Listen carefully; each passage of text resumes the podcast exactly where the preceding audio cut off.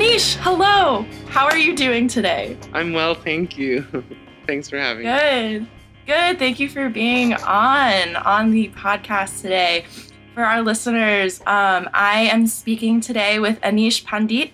He is a friend of mine who is a wonderful oboist, a wonderful human. Anish, you are somebody who I've admired since the second that I met you when we were little baby students at the Chautauqua Institute. And now here you are, about to start your position as the resident oboe at the Symphony of India when this pandemic situation concludes itself and we can go on with our lives. How's everything going with you on your end these days? It's all right. I'm here with my family. I'm actually still in the States, so I'll start in June, June 1st. So, yeah. It's, you got your start date. Yeah. Congratulations. Yeah, it's like actually a year delayed. So that was that was interesting. Yeah. It was supposed to start last June. oh my gosh, a full year. Yeah. Wow. So how have you what have you been doing this year? Where's your head at? How is your heart? Huh. So I guess I mean I recorded a couple of like album things like one one of Indian vocal music where I kind of did multi I kind of learned multi-track recording and got a little home system secondhand from someone, you know, like a Focus Focusrite and condenser mic and etc. And then I so I recorded, you know, multi-track for that, like the Indian percussion, flute, vocals, like, um, and then of like some very traditional compositions. Then I did like a oboe one, um, on of like kind of French songs and uh, stuff like that. And then, so it's been nice. It's kind of just to feel like, oh, if I really want to record something high quality, I can do that. Just like if I want anytime. So and then you know I com- I published it got a couple of pieces uh, published that I composed uh, by Trevko Varner Music. So they're just like oboe solo pieces uh, with also Indian influenced you know uh, themes and stuff like that. So one of them's just for solo oboe. One of them's for like pre oboe with pre-recorded media, or you could also play it live. So I just kind of wrote out those parts too.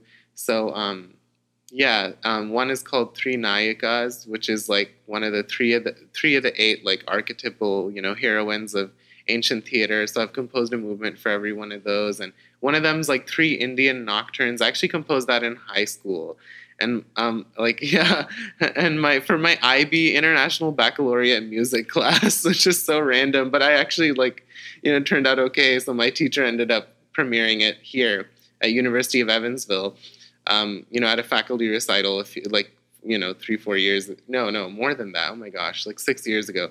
And then it just kind of goes by. And then, but the thing is, it's sad now looking back because like they're thinking of cutting the music department at University of Evansville. This pandemic has been like such a, a mess, you know, financially for.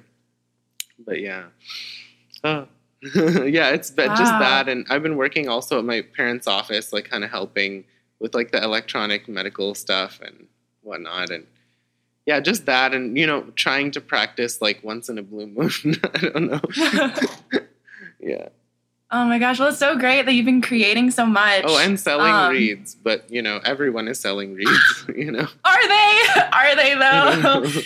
No i think that's so great. Oh it's so good to hear that like you've been able to just be like flexing your creativity kind of during this whole time. I think that's really good Thank you. Has that been like helpful for your just like your well being in general? I've been finding recently that like if I don't have time to do creative things, I just go a little bit nuts. Oh yeah, definitely. I, I, I mean, I remember one time we went. This was before COVID, so this was the winter break before COVID. So like last December.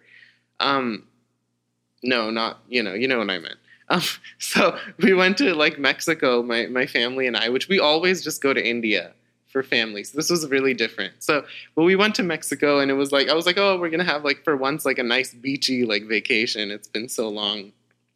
And I was going I, I was I'm the kind of person where if I don't like do something creative, I literally get angry. Like I, anger just like I have like like unexplainable rage that just like fills my body like and it's just like it's just like I don't know. I, I, was like, I was like, I was like, okay, I've been on the beach for six days. Now what? Now what? you know it's like oh what do i do like even all the expeditions and all the little things we did like you know the cenotes like those like underwater like cave like things so cool even all that i was like okay that's great but yeah can i make music now can i like do something musical like it's i wish sounds so bizarre because those are like things people you know love and cherish and you spend all that ridiculous sum of money on getting pictures and whatnot and i was just kind of like but what really makes me happy is like creating with people. Like I really, it's really made me realize it's like, yeah, I mean, I, I really want to travel, but I want to travel and also do those things that I really love. It's not like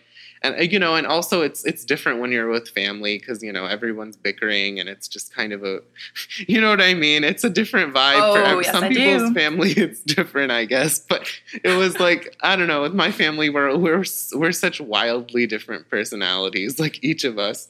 So it's kind of a mess sometimes. So it was but it was really it was it was fun but i would just realize like on my way home i was just like so i had so much like it's like it's that's when i realized that creating is spiritual purification for me. Like it's it's like it's mental it's m- mentally so important for me for my mental health for my especially my anger you know.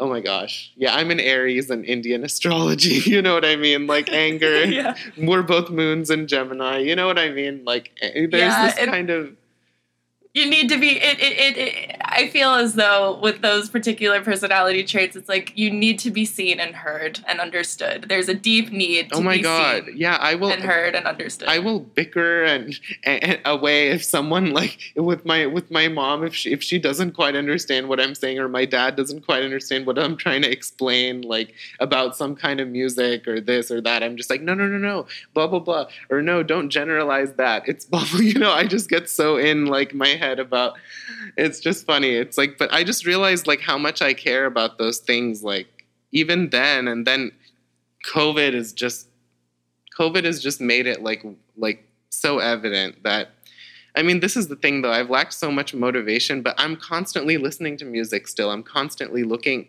looking to and I'm realizing one thing COVID has taught me is that for my men, like mental state not just creating but watching others create that is Mm. equally like it gives me the same sort of like visceral almost feeling like I used you know I used to kind of always just be like, oh, I want to play, I want to play, I want to play. But now it's kind of like, no, I want to listen. I want to listen, I want to listen. You know, it's like just equally important. And you almost like feel yourself through whoever you're listening. It's like you kind of merge with them.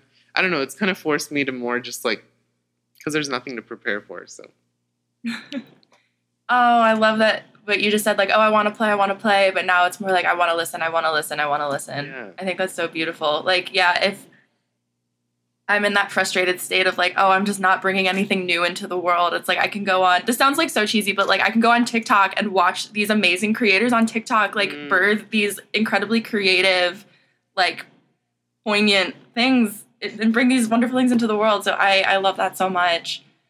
Um, hmm. well, you know, listen, I just have always admired your authenticity and your insightfulness and all these these wonderful things that you always bring to the table. And like i'm just wondering you know what was it like in your schooling? You know you were- trained classically as an oboist. You had a big university experience and then a small conservatory experience in grad school. And then just wanted to open the floor if you wanted to speak to how that like what that was like. Oh, open the floor. Yes, indeed. Uh, I'm gonna try not to make this too juicy. Okay, let me see. like undergrad, I really wanted to go to IU. That was like my first choice school. I only auditioned at um, IU, CCM, you know, Cincinnati, and um, Michigan, and Northwestern, and and I canceled my Northwestern audition the minute I found out I got into IU. I just said I was sick or something. I know that sounds awful, but I just I just wanted to go to IU so badly. And Northwestern's an amazing school. I just wanted to go to IU so bad because I I listened to Strommen's Easter Oratorio and a couple other things. You know, I'm a snooper. I love to go snoop and listen to recordings and whatever I can listen to. I just enjoy that.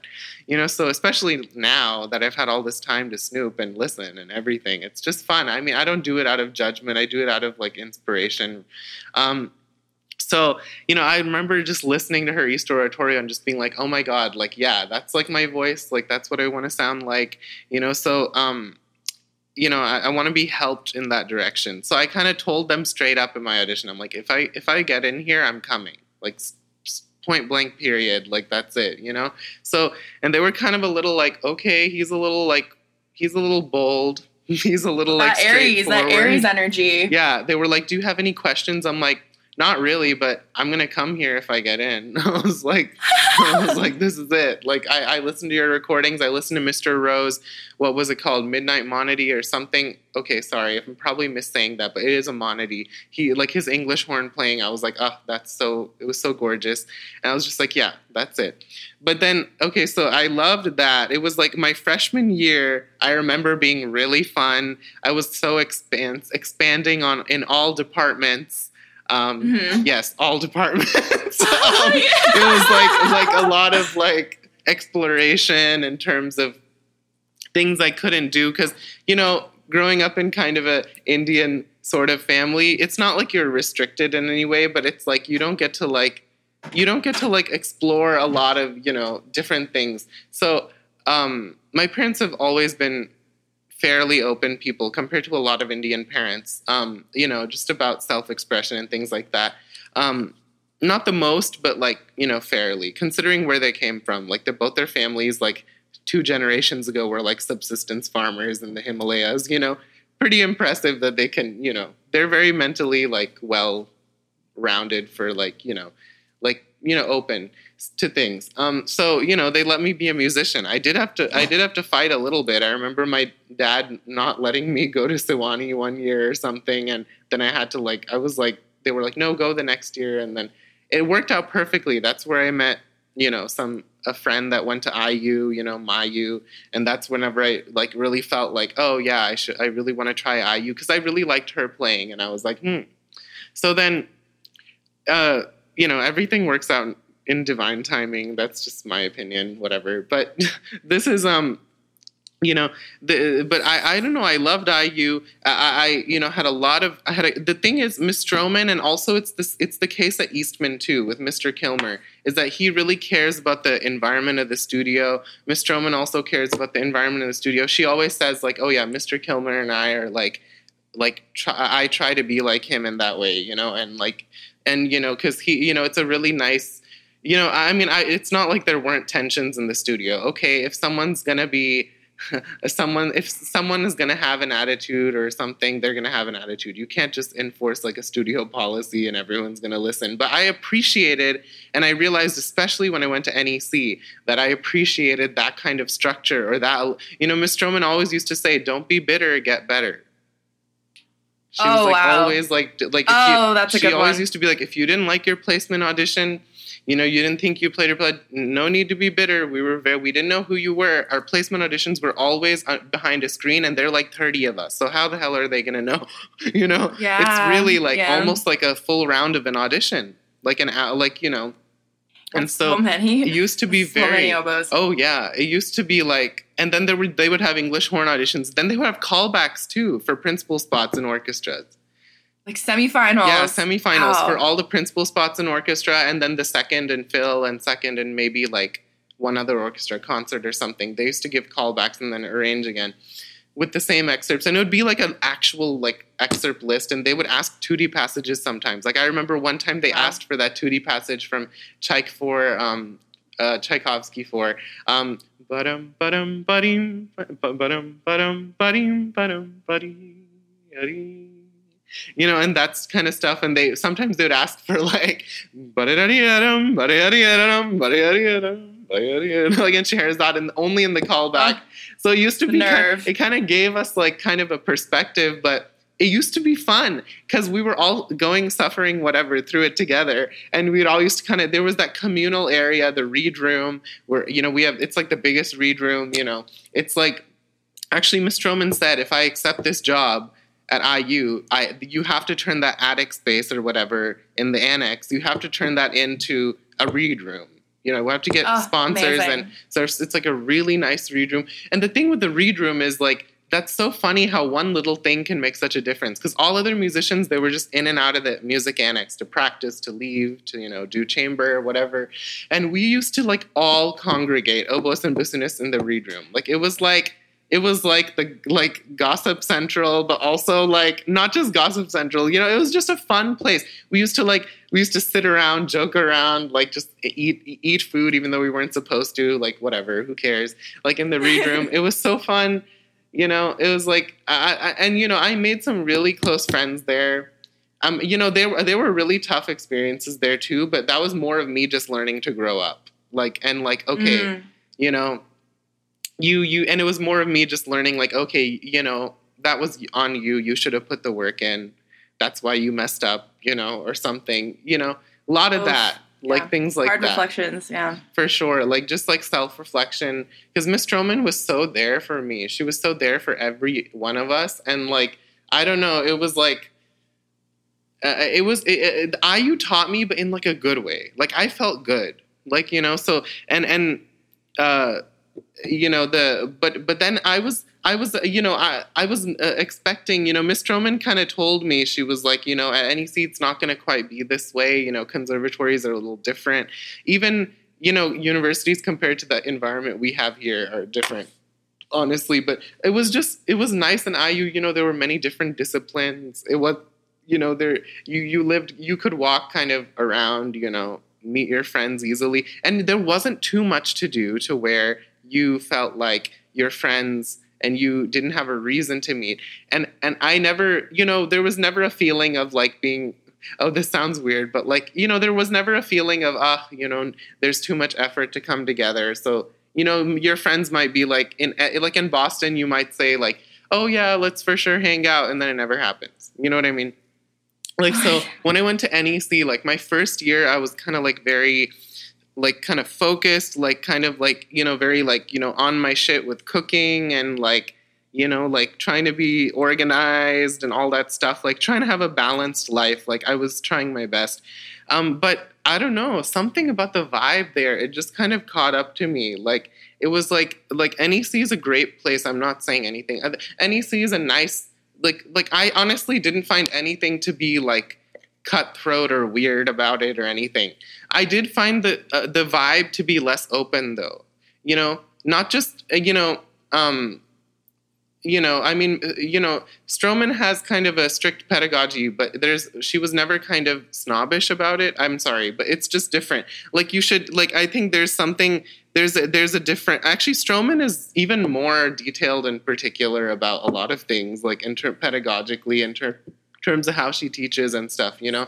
Um, but it's like, um, but it was it was a little different because Strommen still had this like childlike feel to her. Like there was still like this kind of like inspired, like kind of like you know she she's like kind of a there was like that little bit of that bright-eyed like innocent thing it didn't feel jaded miss Strommen doesn't feel jaded you know that vibe is not and and the thing i'm not saying that my teachers there were jaded or something never oh my god miss gabriel's lessons were so sweet she also has that kind of little bit of that like twinkle in her eye and stuff and Ferrillo is so inspiring. My gosh, does he know so much about everything? It's so weird. Like he's such a cultured man. He is such a such a vast like um he just understands things intuitively. He's such an inspiration, you know. But at the but but it's less. There's less of this innocent feel, you know. Less of the. It's much more like kind of like it's not jaded, but you can tell he went to the Curtis Institute in that that era. You know what I'm saying? There's a little bit yeah. of that kind of like very intense, like kind of like like kind of focus. Yeah which is good. That's what you need. Like that's what that's the kind of focus he has in the orchestra when he plays. But I mean, it's that kind of. But there was just kind of, and there wasn't. Plus, he's so busy. You know, he's so busy that there wasn't time to have a bunch of studio meetings and for people to really. It was just weird. It was just different, and I feel like that kind of vibe of Boston, where you know it's less. Um, you know, it, I don't know. There's just a little. It's a little. It's more northeast. It's just more northeast. It's just there's a little bit less, more Massachusetts. It's just like less. I was kind of surprised, like, like I realized also how much it means to me when people like say hi. People are warm, and not in a way where they're kind of like, hi, yeah, okay, I have to go on the next. You know, it's like, but really like kind of gracious, kind of relaxed, like that relaxed feeling. Like I'm, I'm ever, I'm, I tend to be kind of relaxed and slow about like a lot of things. So it kind of, that kind of vibe, like it was, it was different. I don't know. And it was kind of like you did what you had to do and then you went home. And there was never a feeling of, of, of connect. I realized that feeling of connection, it's so important, especially for those of us who, who feel like we have a more um, feminine energy, it's important. For myself, I feel like I have a more feminine sort of leaning energy. It's super important, connectedness, that kind of thing. Like, like you know, masculine more so energy. This is not gender specific at all. Obviously, I just said that I'm, you know, but like it's like it's more, um, it's more about doing. It's more about kind of like you know, like just being kind of like it's more about putting on the goggles and just being focused on task after task after task. And I was realizing that like I can't do things I can't feel I can't do things well unless I feel collaboration. I can't do things well unless I mm. feel like connected. And so I tried to in there, you know, really I tried to kind of connect to people and things like that and I don't know, it just even even if you did connect with them, it was just the vibe of the place. I don't know how to put it but it's just different. A conservatory is just different than a. It's a more in and out feeling, you know, impersonal. Yeah, yeah, and and it's you know it's funny because we are kind of in and out. We're just there for two years, you know, when you're in there for the grad school setting at least. I yeah, and it sounds like you know Miss Strommen did like was so intentional in the community that she was building for her studio, and it paid off. It paid off um, because you you guys got to experience that connection and um yeah i just i, I feel like you know i my grad school experience was not at a conservatory but i also felt kind of the same of like it's more business it's more like it's not about you it's about your deliverable and it's I know. I, it's not so much about connecting yeah, yeah, yeah, you know, and I feel like that's just that's so hard when the whole core of what we're trying to do is to create mm-hmm. something new and right. Yeah. Well, there I mean, are. What? Go ahead. Sorry, I'm so sorry. No, no, no, no, no. No, no, no, no, no. You go, please. No, you just reminded me of someone though at NEC who's super inspiring, and that's um who doesn't embody that kind of energy. And that was like, and I don't know every all the teachers at NEC. I don't know majority of the teachers at NEC. Like, I'm not speaking like this about in general or trying to generalize. But one person that really inspired me a lot was Paula Robison. She's the flute um, teacher there. Um, you know, and she was at the Lincoln Center, you know, the chamber, um, you know, groups um, there for like 30 years, you know, for, at the Temple of Dendur, like, you know, performing there with the orchestras.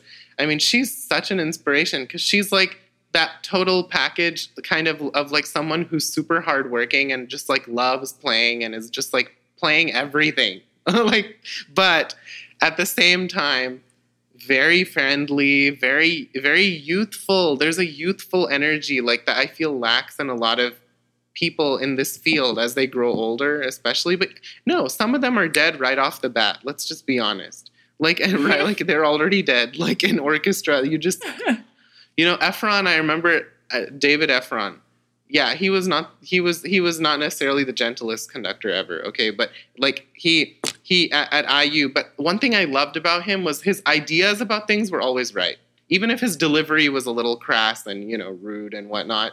He made me cry. but anyways, the thing is, he uh the but the thing is, he he he's, he was never wrong about. I, I I remember like he was just like he told us once he was he was really rude one day, like super rude. And I mean, he said he just kind of like let things go. Like he was kind of like, oh yeah, you know what? He was telling like the first violin or the first second violin and like to like the other on her standmate he was like yeah maybe you should take lessons from her blah blah blah like things like that like very upsetting like kind of not appropriate but this is the thing he was saying, or he was saying, he was like, "I'm sorry, you guys." He this is when we were doing Carmen, which was nerve wracking with him. It was supposed to be his last opera, right, um, of his career. He was really obsessed with making it like perfect, right? So he was saying though, like, look, guys, I'm sorry. He's like, you know, I, I, I went I went overboard, but he was like, whenever I see someone in music, in an orchestra, and they just don't look happy they just don't look like they're enjoying themselves when they just like he was like it just it just gets to me. He was like, it just, it's just like life is so short. He's like, look at me. like he's old, you know? So yeah. he's like, life yeah, is like, so why are we short. here? He's like, I'm, I'm, I'm conducting my last opera. He was like, life is so short, you guys, and and life is about being happy. It's about finding your happiness, your joy, your peace, you know, and it's about like mental health. It's it's like really about cultivating that sort of peace and well being. And he was saying like, if you're doing something like music and you're not like like kind of just it's not giving you some sort of like bliss or whatever, you know, do something else. Like he was just like very honest. Like he was like and I I don't I'm not saying I agree with his delivery or the way he like disrespects people in rehearsal cuz I just I don't um agree with that. You know, I don't believe in teaching with cruelty. Um I don't be, believe cruelty is ever necessary. Um but uh yeah, but it, I just remember that. It was kind of like but like yeah, that's why I always loved Strommen because she's been through a lot in her career. Actually, like she's she she's dealt with a lot of snakes. Um, she even admits to having been a snake a couple of times. You know, to people like you know, one time she was saying like, I remember like I was so mean and snobby to this one. She used to have a little bit of that, right? She said even when I was younger, you know. But she she like she said like you know I remember being I was rude or snobby to this guy all the time at CIM, and and he was not an oboe player, but like he, she said that. But one day he just sat with me, and ha- I was having trouble with music theory or something. He sat with me for hours and hours and helped me. That same guy I was rude to, and I just looked to God, and I was just like, she said, you know, faith is important to her.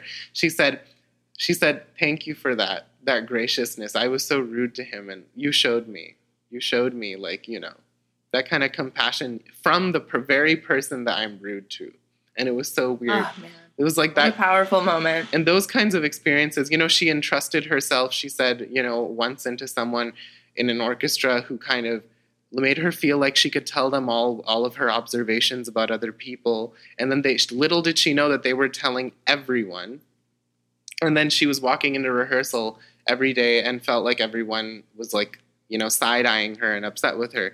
And then she she then she you know went to she she had to find the next audition out you know whatever. But the thing is and and even at, at IU she faced a lot of you know not not not like gossip but like kind of. She's like someone that people I don't know because she doesn't like go out like making every it evident like she's not like a social media like like musician you know who's kind of like Yeah.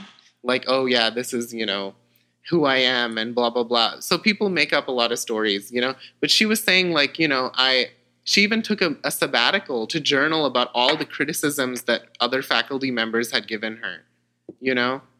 To like kind of get over that to, to kind of process. She took that time to like process everything you know? And and so she's been through a lot too but that never let her like lose that youthful kind of joyful innocent kind of energy you know towards music which is the most beautiful thing about her yeah It's like always learning, right? Like Right. musically and personally. Yeah. Like we're always having those aha moments of like, how can I make this environment better for myself and better for my peers? Um, because it sounds like a lot of the things that she went through, you know, were, were personal and musical, like because it's taking place in a musical space, but, you know, were very personal things. Um, thank you for passing on that story. Um, I, I won't keep you for too much longer, but I'm I'm loving hearing all of this. Thank you so much for sharing, of course you know, all of your experiences so so honestly. Um, I love hearing about your IU experience and and with Miss Strommen because it was just such a strong studio. Mhm. Like and so i needed people, that because many- i'm a very emotionally like fragile person honestly i really needed that i was always been a very sensitive person so if i'd been thrown into nec i'm pretty sure i would have spiraled into depression i don't know how the undergrads deal with it right away oh my gosh, yeah, just so young and for so long, you know, for four whole years. Um, yeah. Well, I also I want to ask you, you know, some some spirituality, you know, things have kind of come up in in how you're speaking, and I just love that so much. And I was wondering if you would talk a little bit, um, you know, if you're comfortable about how your spiritual grounding has helped you with your experiences, is like the you know going through the the uh, the challenge of, of conservatory? Ah, well, you know, it's kind of um, made me realize that the way people respond to you and all, I mean, of course, that's a reflection of them, but also, you know, um, but it can also be a reflection of you. I mean, my God, you can't just avoid self responsibility. you know, it's just, you know, it's not like, it's not, I'm not saying it in that kind of vein. Um, but what I'm saying is, um, you know, but it goes both ways. It's not always negative. How someone responds to you in a positive way, it's if they're really gracious, if they're very loving, that's also a reflection of them. You know, it's also a reflection yeah. of them. I remember, and I and and you know, to stay even minded, it's really important to stay not get thrown up in the air when you get praise either. I'm realizing. You know, it's important to stay when when you get criticism. I remember that someone had written this about Ravel Maurice Ravel that he was equally deadpan in the face of extreme praise as he was in the face of extreme criticism. Because he said these same people were, he was like, oh, critics will say, you know, this is, you know, God's gift to earth one day.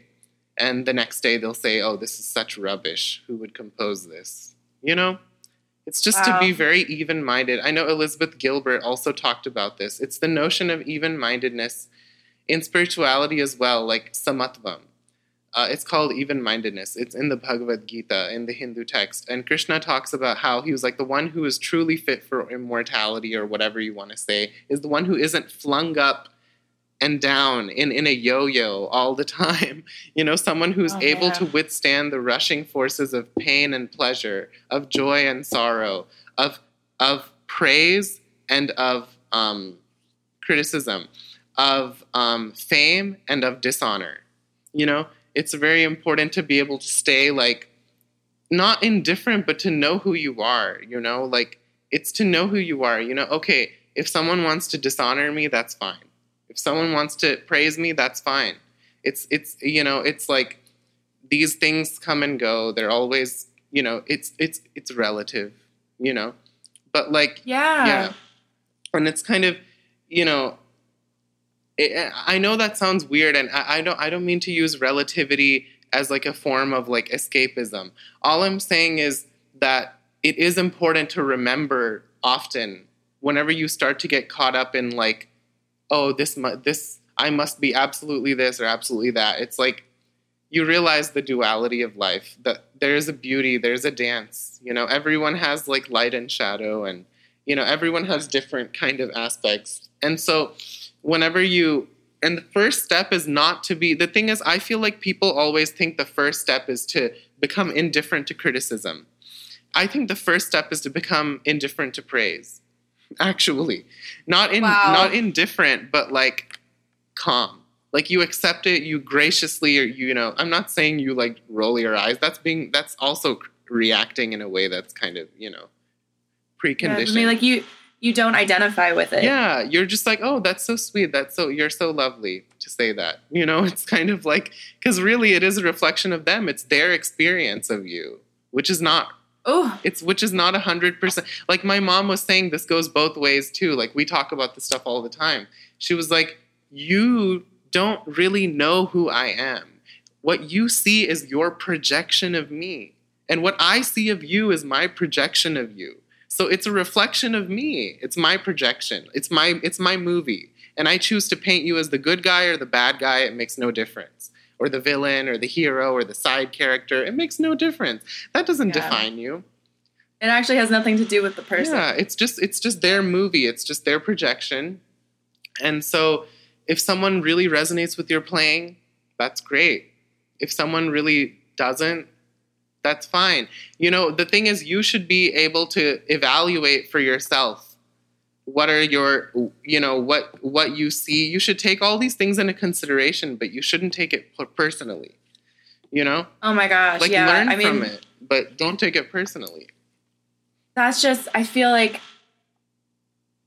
just the one of the biggest hardest lessons for creative people to learn. We talk a lot in our CMRT, like virtual gathering, our like coffee table events. A lot of it comes up that like just putting too much stock, too much identity into your success in an audition, your ability to keep a job, your ability to move through school successfully. Just like so much of our self worth is tied up in that. And we experience the consequences because as soon as something goes wrong, your the infrastructure of your identity just breaks down. Exactly. And and interpersonally, like you're saying as well, like I've been not to I don't want to go down this rabbit hole, but I've been going through like a whole thing of like, oh my God, what is reality? And it's just like there are just a million different realities because we're all living with a million different perceptions. Exactly. what is Ayn actually Rand happening. is dead wrong. What the hell is objectivism? Ayn Rand is so dead wrong. My mom and I were talking how funny it is. Like it's so funny because actually her her methodology is very interesting. It actually is very. It's she's a very she she had a very great mind. You know, like it, but the yeah. thing is, her the core the core and you know it's so funny that she's like an inspiration for like conservatives and libertarians and stuff. The core of her philosophy is flawed. Objectivism. How can a human being be objective? That's impossible. It's completely I impossible. I, and that's why I laugh whenever musicians too. I revel in the subjectivity of life. I love it. It's a dance. Again, it's fun. it's fun. It's like it's juicy. It's juicy. It's, it's the yeah. joy of life is the variety. The joy of life is the is the subjectivity the the how it, may, it, the joy of life is is is that is responding and feeling feeling that emotional like oh did this resonate? Did this not? It doesn't matter. It doesn't matter if it doesn't resonate with you and it resonates with me. What i do doesn't need to resonate with you. What you do doesn't need to resonate with me. It needs to resonate with you. You know and, and what i do needs to resonate with me. You know so it's kind of like you know uh, feeling authentic, right? Feeling true to yourself. But like with this you know, this objectivism thing, I just laugh. Like, especially like there are objective things in music. You know, for example, like that people kind of agree on. But I remember my teacher saying, even in audition committees, one person will will say that person had an excellent sense of pulse, and then someone right next to them would be like, "Well, I thought they were rushing." You know, it's like it's like perception. It's so weird. It's like it's kind of like you but the, there are more there are things that are more like objectively agreeable between people on a committee like you know pitch pulse like most people have been trained to perceive that in a similar way right mm. Mm. for so for so for that those are those are less subjective you know things so those things obviously it's very important to have in down pat but you know i always laugh when i see teachers saying well you know so and such and such conductor is European, so you should do a wider vibrato, or such and such is this, so you should do that, or such and such is more of this line of playing, or such and such. I'm like, don't try to please people like that. Oh, that's yeah. so that's so I mean, because the thing is everyone can feel when you're not resonating with what you're doing. That's when it feels off. That's when it feels inauthentic. You have to be yeah, resonating with it. I just completely agree. Like the the thing that I've been obsessing over in terms of like preparing myself for auditions throughout, you know, through many years from the beginning of my training to now is like what is that thing? What is that thing that people hear and they're like, "Yes, I want it." Like we're going to hire that person because like the objective stuff is always taken care of when you get and now when you get into the prelims, every, all of a sudden everyone's amazing and just does all the objective things perfectly. But like at the very end, it's like, what is that thing? What is that like magical, magical thing? Um, that res- that is hmm. as you say like resonates with people and i think it's the the belief behind what you're putting out there. Exactly. And the connection it's like where is the energy flowing? Is it flowing back into you? Like patsy rodenburg this is an amazing thing. Um, she's a shakespearean theater director you know and based in New York City, not just Shakespearean, but she's that's kind of a specialty of hers. Um, you know, she's this wonderful theater director who talks about the second circle. And there are three circles of energy. And she talks about how first circle playing is energy that sinks back into you. And she's talking about acting, but it, it relates to everything, all performance. She said a great, you know, and she said, I'm too old to be rigid, right? It's not always that second circle is the is the always, but she said a great performer is almost always in second circle, unless it's intentional. And she was saying like mm. its second circle is, is equality, it's connection. But first circle is kind of like she said, you know, it's turned inward. It's it's to yourself. It's when you're playing for yourself. It's when you're playing just to yourself. Someone's who's playing is so kind of like boxed in and you know, you just kind of want to crack them open a little. You're just like, can the energy just, you know, feel more. It, it just feels like it's it's someone who almost seems aloof when they play. Like they kind of that's their that's their way of preserving their energy is kind of turning the energy inward. And if you li- listen, Mm. wa- read the Oh. book, The Celestine Prophet. Oh, it's so interesting. But but this is like first circle energy is kind of what he calls the aloof in the Celestine whatever prophecy. I, I don't remember what it is, but it is interesting. You do see it. You kind of observe it in life. And then the third circle on the other hand of second is third circle, which is energy that's kind of very um, dominant, controlling. You know, very kind of like it's very kind of you know. She was saying in her Teta, voices that are too loud. You know, people who take kind of they take the the the breath. They take your the, they suck the air out of the room. They kind of have a control. It's very it's generalized extroverted energy Oh it's wow. like it's generalized extroverted energy, not focused on something, not connecting with something intimately. It's the opposite of intimacy. First circle is the opposite of intimacy because it's the it's the lover who just never talks to you and is always on their phone. They're connected inward. They're they're not, you know, with they're not connecting to you, right? Third circle energy is the person who's just kind of like yeah, and they'll have this and blah blah blah, and they just want to control everything. And it's like, well, where's the connection? What about me? Like, what about our connection? Why there's no energy reciprocity? Like, second circle is that is Mm. that energy. It's this like kind of flow of energy. It's cyclical, where it's like you're connecting. You're like Strommen would always say. She was like, imagine you're playing out to the heart of one person in the audience Mm. really mr rowe used to say this as well. He said i imagine i'm playing out to someone's heart like out there whatever. Why do you think um, people always like love the concept of a muse? Because they am they're when they're making their art they feel their energy flowing towards that person. Or they feel connected. It makes them feel love is that feeling kind of of almost connection right? And it's kind of like uh, and and same thing with um um uh you know um yeah yeah with the with the muse like that connection but also with um uh i'm sorry i'm forgetting. Oh god is a muse for many people. Look at haydn. He's making it Oh, but yeah. he's making it with this intention of offering it or kind of like connecting with god or whatever. It doesn't matter but it's the one pointedness of the energy. And actually krishna talks about this also in the bhagavad gita. He says the one whose intellect is multifarious the focus of the intellect is multifarious. These people get lost in the cobwebs right? It gets there's so much complexity right? But the someone who's able to tap because like we said duality and different people's perceptions you, it's funny because you have to acknowledge and understand and not get wrecked that at all there's so many different you have to be tolerant of and understand. It's so ironic uh, that there's so many different perceptions and that there's so many different perspectives so that you can do so that you can tune it out. It's funny. So that, you know, it's funny. You have to be aware of it so that it doesn't bother you, so that you can stay focused on what what where you're giving to. What's that point that you're giving to, you know?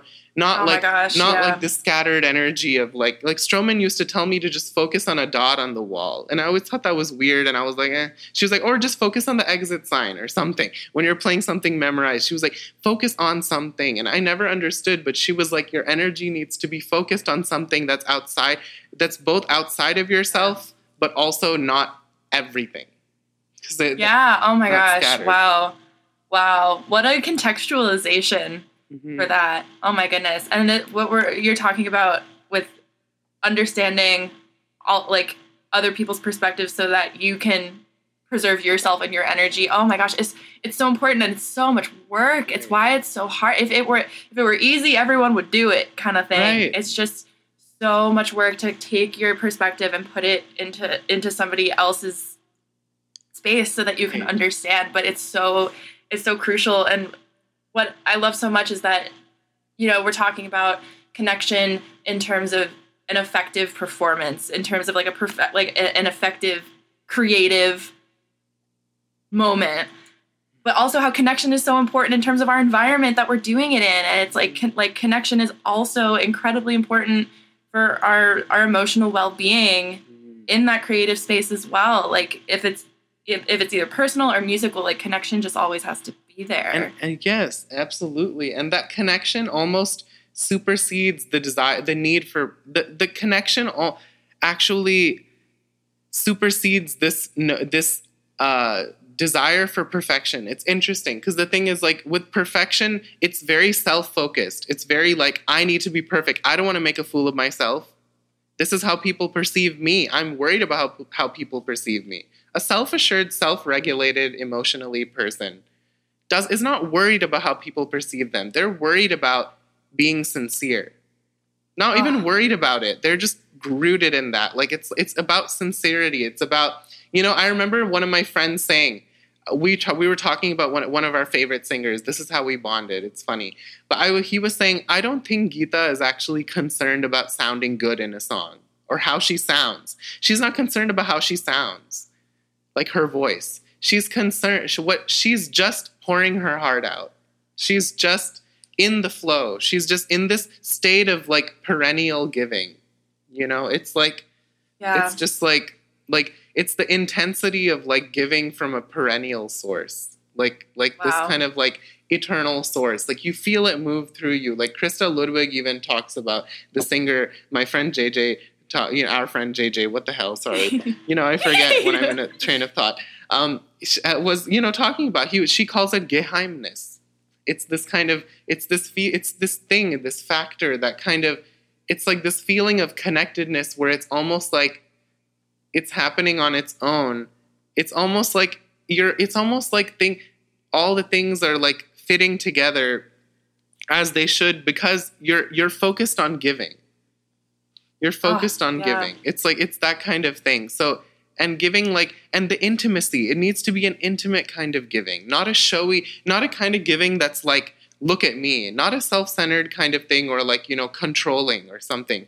You can't control the environment, you influence it, right? It's like it's like your energy. It's kind of like this intimacy. Like i feel like what people in the you know what's so funny? I think the perfect word for what i personally feel always like whenever i hear playing that's kind of like uh okay whatever. And then when i hear playing that suddenly like it picks you up out of your chair. It just something about it just picks you up and it it, it pulls you in. That's that like a moth to a light right? It's like it's that feeling of intimacy everyone craves intimacy and, and connection. And so like when someone's playing has that vulnerability has that sort of intimacy on top and and you can feel that all the technical perfection is being is is just kind of happening on that flow you know? But it's like pulling you in like something is pulling you in.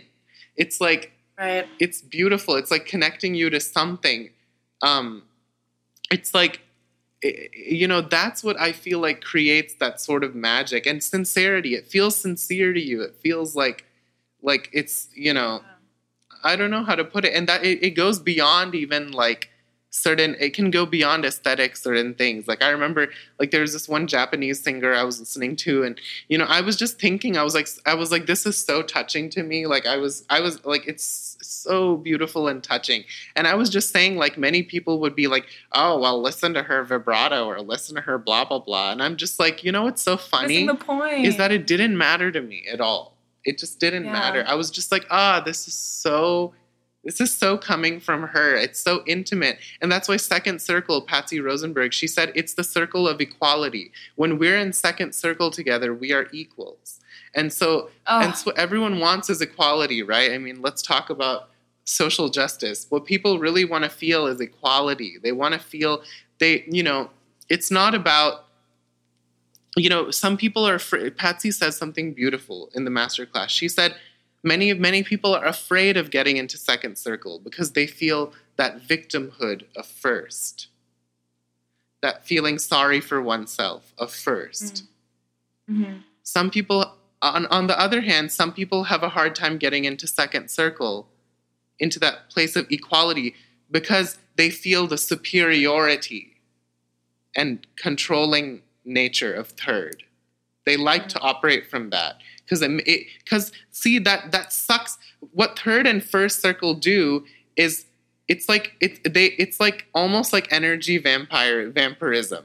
It it sucks energy. It's not an equal reciprocity. Some people are afraid of true equal reciprocity in a relationship, in performance. It it's a much deeper emotional and psychological kink, in my opinion.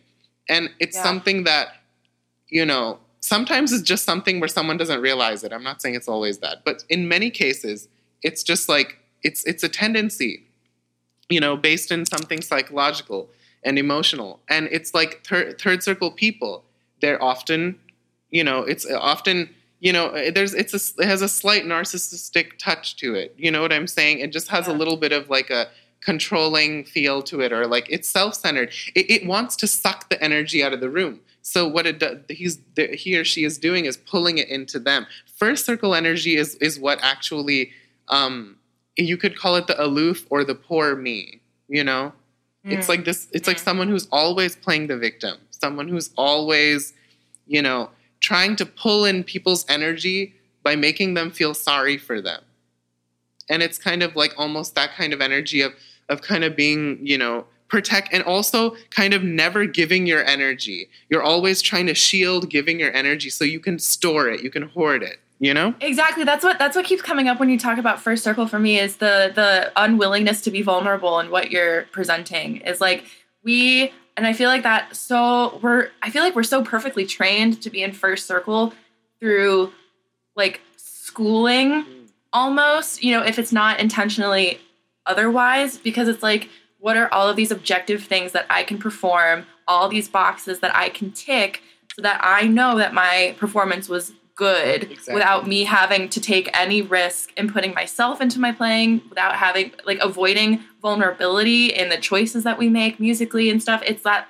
it's the walls. It's the walls that that that go up that protect us but also keep out right. the people that are trying to connect with us. If, that, if that's our audience or our peers or whoever they can't get in because you're not you're not giving them the, you're not opening the door And this is reminds me of another beautiful thing. Strommen used to say that when you're in the zone, it's like you there's a bubble around you that's only penetrable outward. I need to i need okay can you say that one more time a i bu- need that there- i need to process that one more time there's a bubble around you, so anyone's judgments, anyone's thoughts, it doesn't concern you. It's bouncing off the bubble, but the Mm. bubble is penetrable only in one direction, and that is out from you. outwards So you can give wow So you are the you are the soul giver in that moment. So it's that feeling of, you know, Gosh. And just t- and and you think about it that way, and you just think about all of the things that need to happen before that, yeah, like you're like internally, like h- what kind of place you need to be in in order to do that, and how much work that truly takes. And Strommen is a chronic overthinker. She is, and this is Mm. why she's found all these beautiful ways to explain these things. Sometimes people, where it comes more naturally, they have a harder time explaining. They're like, ah, just do it, you know. But like, it's funny because first also does that, but third circle, I think we're trained more in the conservat- conservatory setting, especially in America, to be more in first circle. And then third circle, on the other hand, is also um, insincere. You know, has a slimy. It has an insincere feeling to it. You know, it just doesn't work. It's- yeah, You know, it's that performance for the sake of showing off instead of being yourself. but I find that less often. But it's almost more disorienting to people because you know, or it could be that they're they're very impressed by it or something. But mentally speaking, not emotionally, it doesn't necessarily touch them. And eh, you know, sometimes people who haven't, it, it- and this is again so interesting. It's like people who do resonate with maybe like like more third circle playing. It's because sometimes those are people who haven't tapped into that themselves. So again, it gets into that subjectivity, but you know, it's kind of, but that's, you know, it's more like, I feel like third circle can be appealing to some people at the mental level, but not at the emotional level. Oh, yeah. It's like, oh yeah, because there's not intimacy, you know, it's that not, and therefore there's not danger, right? yeah. yeah. And you can be in second circle with anything. She was saying you could be in second circle with a book. You could be in second circle with your phone, even. I mean, technically, Oh yeah. the thing is, it's it's the equal give and take of the present moment. There's a har- harmonious um, symbiosis that like occurs, and so it's like neither are you. You're not in control, like trying to be in control. Neither are you out of control because you're in control of yourself. So you're like it's like this balance. It's but the problem is like not not you know everyone's coming from a different place emotionally psychologically so it's impossible in this world to resonate with everyone That's another thing we have to admit. My friend Oh my Miley gosh, was yeah. so interest so interesting what she said. I love what Miley said. Miley is, you know, she just actually she's having a baby, which is so nice. She's gonna be the best mom. But she was saying, um, you know, she was in the oboe studio IU, and then she went to Colorado and uh, did music therapy. She was saying uh, to me that you know she's like this extreme. I mean, I, I can't think of more a more like just joyful, like sweet, like like like loving, exudes love, like like boom, boom, boom, like so much, like it's amazing. But she she always said like you could be the juice. I had to realize that you can be the juiciest orange in the world, and some people just don't like oranges, you know, and it's nothing personal. Wow. Nothing Whoa. and you know someone could have an extreme hatred of oranges or an allergy or something i don't know But, yeah. you oh know. Oh my gosh. That that just that that just hits because so hard. you just don't they're just not resonating at, at the same frequency it just doesn't it's just not Yeah, I mean, we we know we have learned that people pleasing never works in life and in music. It just it just never quite serves anyone. And we, we're- we sorry no no no we both have codependent tendencies we, we were both discussing Yep. so caught. yeah, it's wild, dude. Um, I so much of what you're talking about is making me remember something that you said actually in our emails back and forth.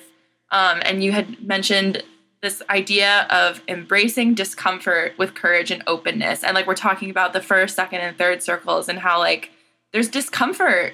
There's so much discomfort in the second circle, but that's where we want to be, and that's where the most effective sharing happens. And um, I just adore the way that you phrase that. And like, I'm just wondering if you could speak a little bit more to that of how embracing discomfort with courage and openness can help musicians and help humans. But uh, there's so much discomfort in entering into that vulnerable space.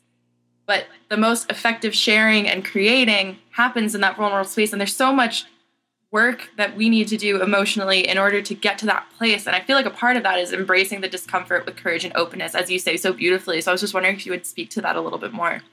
oh yeah i guess like that again deals with um kind of you know vulnerability issues i see this a lot more in um, people who have a tendency towards a masculine more masculine balanced energy and energy balanced more towards the masculine i see that they often have a problem just being vulnerable because you know it, there's a there's a there's a tendency for masculine energy to want to control and assert itself so And this is a know. this is a divine masculine energy, right? Yeah, kind of- exactly. okay. Yeah, yeah, yeah. Not like a, you know, male, female, whatever, binary. No, nothing like that. Like anyone. So like any gender and uh, any identity. Just that kind of energy. I've noticed feminine energy is more receptive, right? So like almost like to the point where um, my problem is that when I'm in performance, I get too receptive. And Strommen's the same way. It's funny though. It's like every little thing every little thing it's like i notice like oh someone just dropped their notepad oh god everyone ev- i'm noticing all stimuli at once it's just like too overwhelming or the pianist like they they you know oh did they did they not play the root of that chord or something it's just crazy like Oh, all this so like right. all this stuff like it's just like so much that's why it's like in both senses if you're third circle and you're too much just like trying to prove yourself and everything then getting into second circle instead of having this generalized extroverted energy of dominate dominance if you bring your that that focus into just one thing that brings you again back to balance. And then on and then in first circle if you are in you know too much like inward where you're then only hearing your inner dialogue and everything and you're get you're psyching yourself out that way then focusing on something outward but just one thing but really giving to that that also puts you in balance. So coming into second actually pulling yourself back into second when you get off it does help. It helps the balance it helps the focus and everything. So i think like it's interesting like that uh, it, it does come into balance, you know, with both like actually Elizabeth Gilbert, you know, the writer of Eat, Pray, Love. I've never read the book or watched the movie, I have to admit. Um, but the thing is, I watched her TED talk and she was saying that she was talking about Karma Yoga, which is basically, she doesn't say it's Karma Yoga, but she's talking about what Krishna actually in the Bhagavad Gita talks about. The first step in purifying the mind is Karma Yoga, which is detaching yourself from the fruit of your actions. Detaching, yeah, detaching yourself. Like Krishna says, the first step of, of purifying the mind is not even just like you know, service and this and that. He said first, he's like, do any action. This applies to any action. Detach yourself from the result. That's the thing. That's the number one. He's like, otherwise, you'll get caught up in this world. You'll see life as either you being a winner or a loser, and you're just going to be really mentally unstable and depressed. Like he said, you have first step of purifying the mind is staying even minded, accepting the result as it comes not worrying about that. You can't control the result. You can only control your effort. So that's the exact thing everyone talks about, like whether it's Tony Robbins or it's someone else, you know, Joe Dispenza. But it's kind of like uh, but it's it's so funny that that's the first thing Krishna spends two chapters on. He doesn't talk about like, oh, be devoted to me, God, blah blah blah. No, he doesn't talk about any of that. It takes a while to build devotion and faith, especially for someone like myself who's a very analytical person, and it took me a while to kind of latch on to that whole that whole like love God thing. Because you know, I was like, it took me a while, but then when I understood, like, wow, it's this universal, beautiful thing, and intelligence and you know love then i then i started to latch on and that built that but like you know in terms of like but it's not necessary is what krishna is saying first like purifying the mind it's about like detaching from the fruit of your actions and it's like and what elizabeth gilbert was talking about was whenever she was trying to get published I'm sorry, I don't mean to go on and on. I really want to have you like reciprocate no, and feel like you can butt in whenever, please. Okay. But I'm just like this Elizabeth Gilbert is so interesting. Like she was saying, she didn't, she's never read the Bhagavad Gita probably or anything like that. And it doesn't matter because she learned it through her own life experience. It's just true that, you know, whenever she was trying to get published, she, um, was constantly getting rejections. Like in the mail every day, it was like, oh, another rejection from a publishing company. So she was getting really down. But after a while, she just kind of got used to it. She was like, ah, another one, ah, another one. And then Eat, Pray, Love got, got published and it became a huge success. And then overnight, she was like thrown into stardom.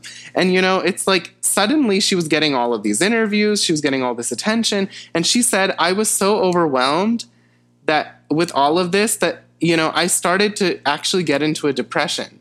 She's like, I actually started to get depressed. And so she said, I realized that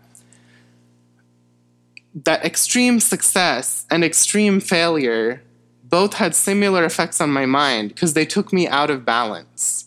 Wow. So she said so she said regardless of whether I was getting a rejection or I was getting a, a approval, what really kept me happy was coming she like like it's almost like she she like painted a little house in the middle. It was like just coming back to my home of work, like just working. She was like, so I didn't care if my next next book was a flop or if it was a success. I just came back to the work. I came back into the zone. Like even Barack Obama said, he was like, just keep the focus on the work. Like just Oh, keep man. it keep the mind on the work. Don't keep it on the on the result or whether people like it or don't like it or if it's successful and brings you money or if it isn't and flops. Like same thing with film directors and movie directors. Like the you know, it's like all the same thing. It's like what grosses, what doesn't. You're not concerned.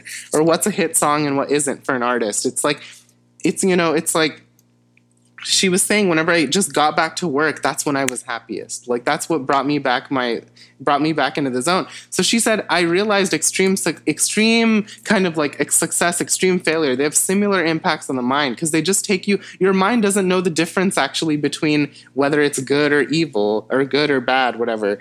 Your mind just feels what's out of balance. And so like it's so funny like that she she was explaining that so beautifully cuz cuz like that's what you know Krishna says also with samatvam. He talks about when I say Krishna, it sounds like I'm talking about a person, but really I'm talking about like the you know you know universal love, intelligence, consciousness, whatever you want to call it, the God principle, whatever you want to call it, you know, source. And so like um you know, it's that kind of uh Oh, uh, coming back to center you know like like so he's even said like you know coming back to the center of of a you know ex- whether it's extreme praise or extreme you know criticism or honor or dishonor you know it's the same kind of concept of like being even minded with in praise and in criticism and honor and dishonor in fame and in you know, disrepute, whatever. It's kind of the same kind of thing she realized that extremes always cause imbalance, you know? Oh my gosh, and just like what a what a beautiful, gorgeous, juicy takeaway for anybody for musicians and anybody who does anything creative is just like come back to the work.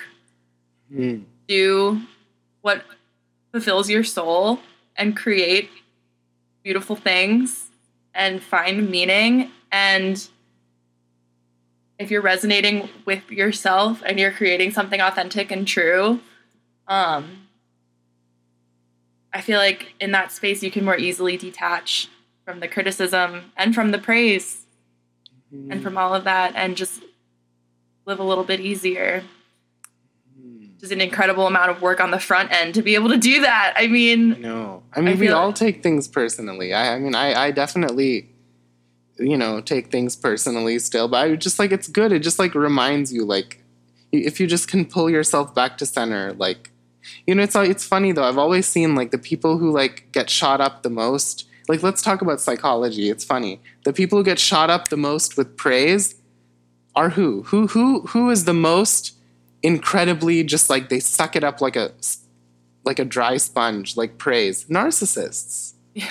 Narcissists love praise. They're obsessed with praise. They like they you know, and it's you know, they don't respond to it in like this kind of like in a mild way. Like they love it. I mean, even if it's your boss and they're kind of holding off, they love it. You know, it's called, you know, it's like it, it feeds them so much, you know, because you're suddenly their supply, right?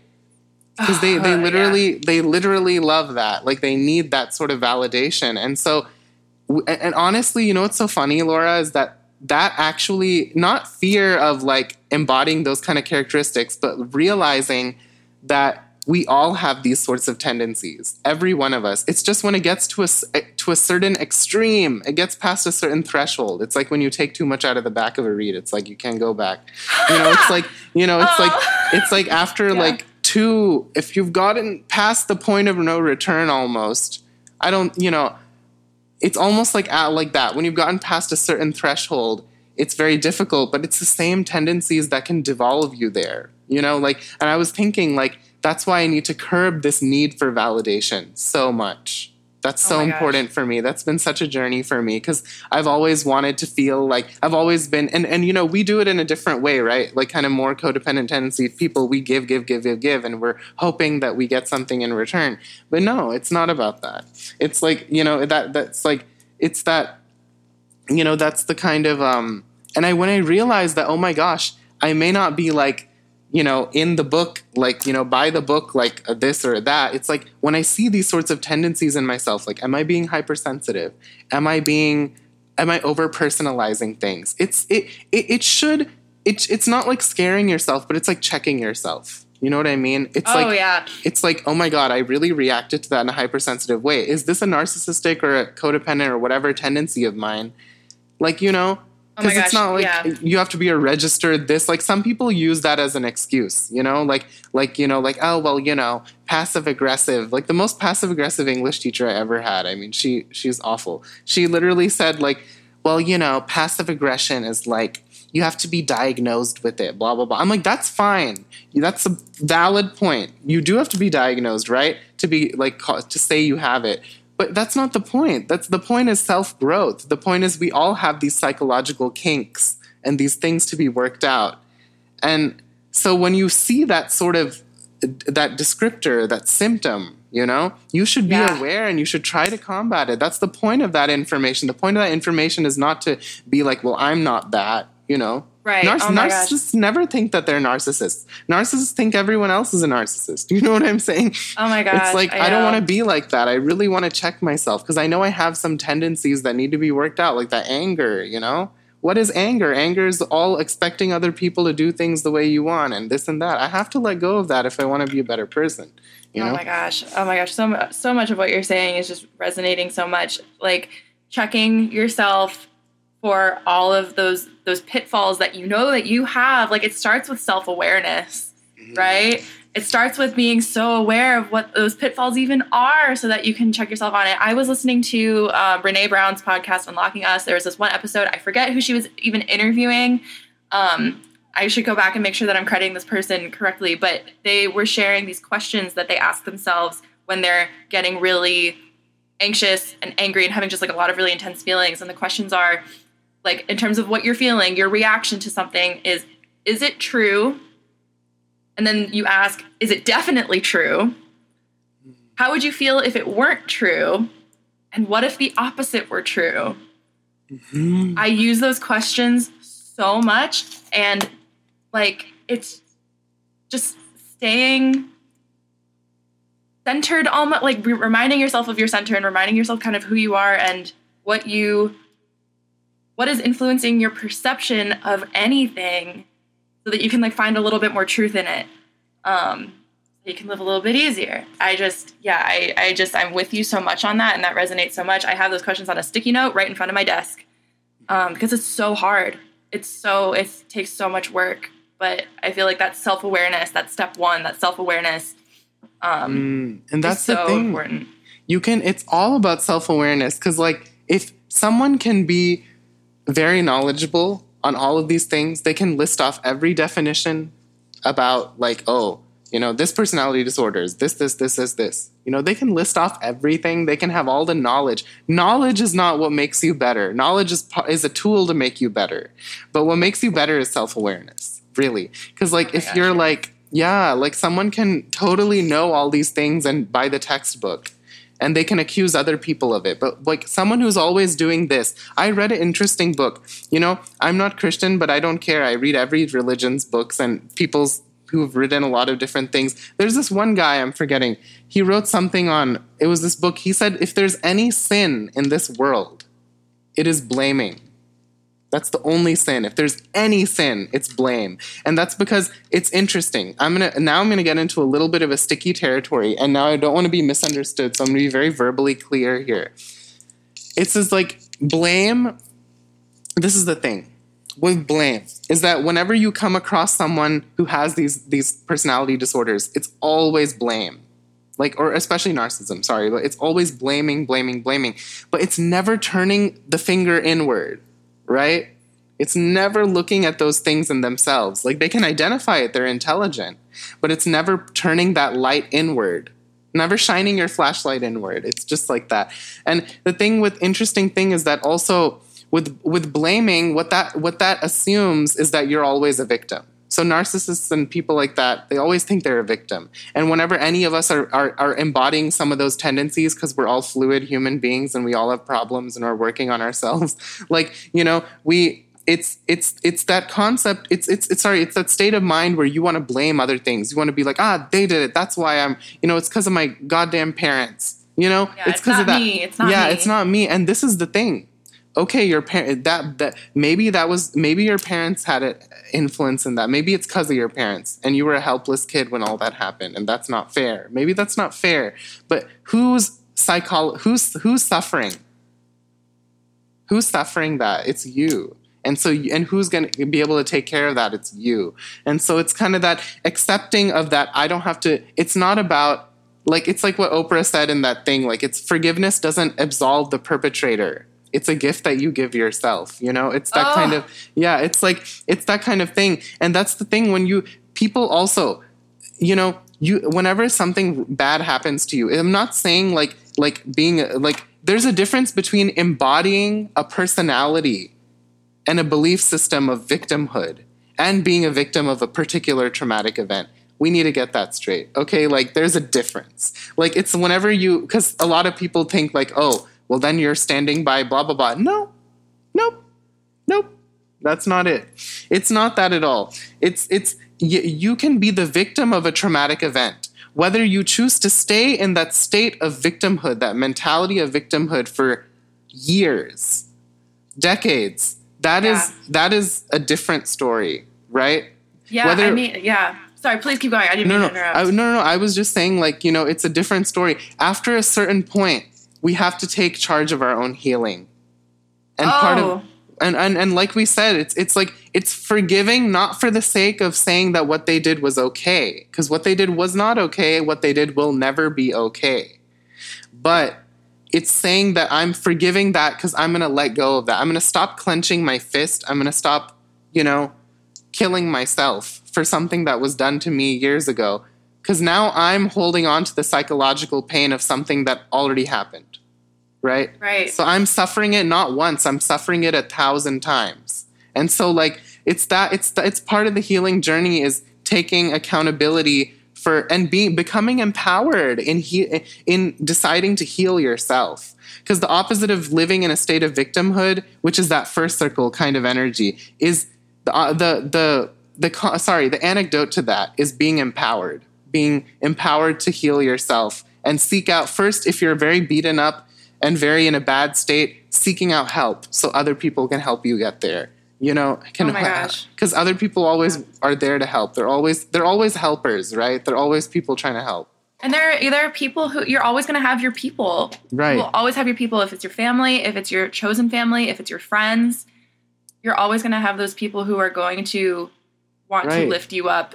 And- Uh, and and yeah, and what you're what you're saying makes me think so much of um, therapy and a lot of things I hear in therapy. Um, I pers- I'm obsessed with my therapist. She's like, Mm. she's got to be my age. Like she is, you know, she's an intern. Like she's my age. She's a student. Like I just, I love her so much. And I tell her at the end, I was like, thank you so much. You're the most amazing therapist I've ever worked with. um, and and she's like, you know what? Like, it's my clients that do the work. I don't do all that much. It's the clients that are doing the work. And I think when you know, I've worked with you know several therapists, and and they all kind of say like it's just it's my it's the it's the clients, it's my patients that are doing the work outside, um, and it's doing all that like ugly work of of self reflection and and confronting those nasty things because we all have them. Like exactly what you're saying. Like we all have injuries. exactly Like we and all we all project and we all project like the worst thing you've ever experienced in your life is the worst thing you've ever experienced in your life, no matter where it falls in the grand, you know, on this big scale of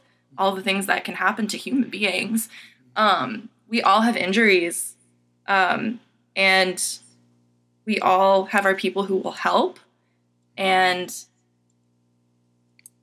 you know, I just yeah, that just you know, it's a it's a really it's a hairy point, but I I, I thank you so much for making it. Oh yeah, that's the thing. It is. It is a hairy point. It's like I just am sorry. I just imagined like a little hedgehog. Yeah, that was a really weird image. No, I Uh, love that. No, I, it's cute. It's cute. It's cute. I love hedgehogs. No, but it's funny. It's like that. That that's so true though. That's the thing. Whenever you tell someone you, it, this is not something that people who are freshly wounded want to hear. Okay, like like you know, people in my there are people in my family that have been through like really traumatic things and this is not a point that they may want to hear for a while, you know, because it's something that, like, you know, they'll just think, like, oh, that's so callous, that's so insensitive of you. But really, you know, it's it's like part of the first step of healing is it's it's it's the first step of healing is is like, okay, what can I do to empower myself? What can I do to like, you know, that's that's the first step. It's really important. Otherwise, otherwise it, actually only gets worse. But like you know i understand like if something just freshly happened to some my problem is i'm always like a problem solver. Like i'm always trying to like like you know get people like oh god get them in touch with this person. Oh you know you- yeah. yeah. oh you should try this method. You should try that. You know it's it's a very kind of you know uh, active mindset about things. But not everyone's like that. Some people it really and this is another thing to you know to say without um, being necessarily as lenient and wishy-washy as some people in saying this but what i'm saying is like yes for some people that self-reflection thing you know that's that that kind of just sitting with the feelings that's super important. And for everyone that is important but like i'm just saying like if you can be guided in the right direction like you said by people you love if you cannot spiral because some people really do spiral into very very dark places. And so it's like yeah and so that's the thing it's like like and it's if it's not your family if it's not your friends you know there are always people who can help. That's the thing. Like some people think oh there's no one who can understand me. There's no one who can help me. There's always someone. I mean even if you're in a in a really like like uh, say you grew up in a very like disenfranchised community very like um uh, you know, very basically just, you know, poor community. And, you know, say there's a lot of, you know, gang violence, there's a lot of you can't trust the people around you. You there there are always centers, there are always like some very good people who just who want to help. There are always people. right? Isn't that a Mister Rogers quote? His mother told him he was like, always look for the helpers. They're always people that want to help. Ah, what a beautiful sentiment! I think to kind of wrap up our our chat. Um, you know, just oh, so many major takeaways from speaking with you, Anish. This is Being- wonderful. This is so wonderful. Being brave and being vulnerable, that we can create and and and exist in a in a soul fulfilling way as human beings. Doing Oh. that hard work on the front end of self reflection and self awareness, so that you can enter that vulnerable space at all, and seeking help when you need it. Just so many, so many wonderful nuggets from this conversation. I just thank you so much for sharing. Oh, thank you for having me.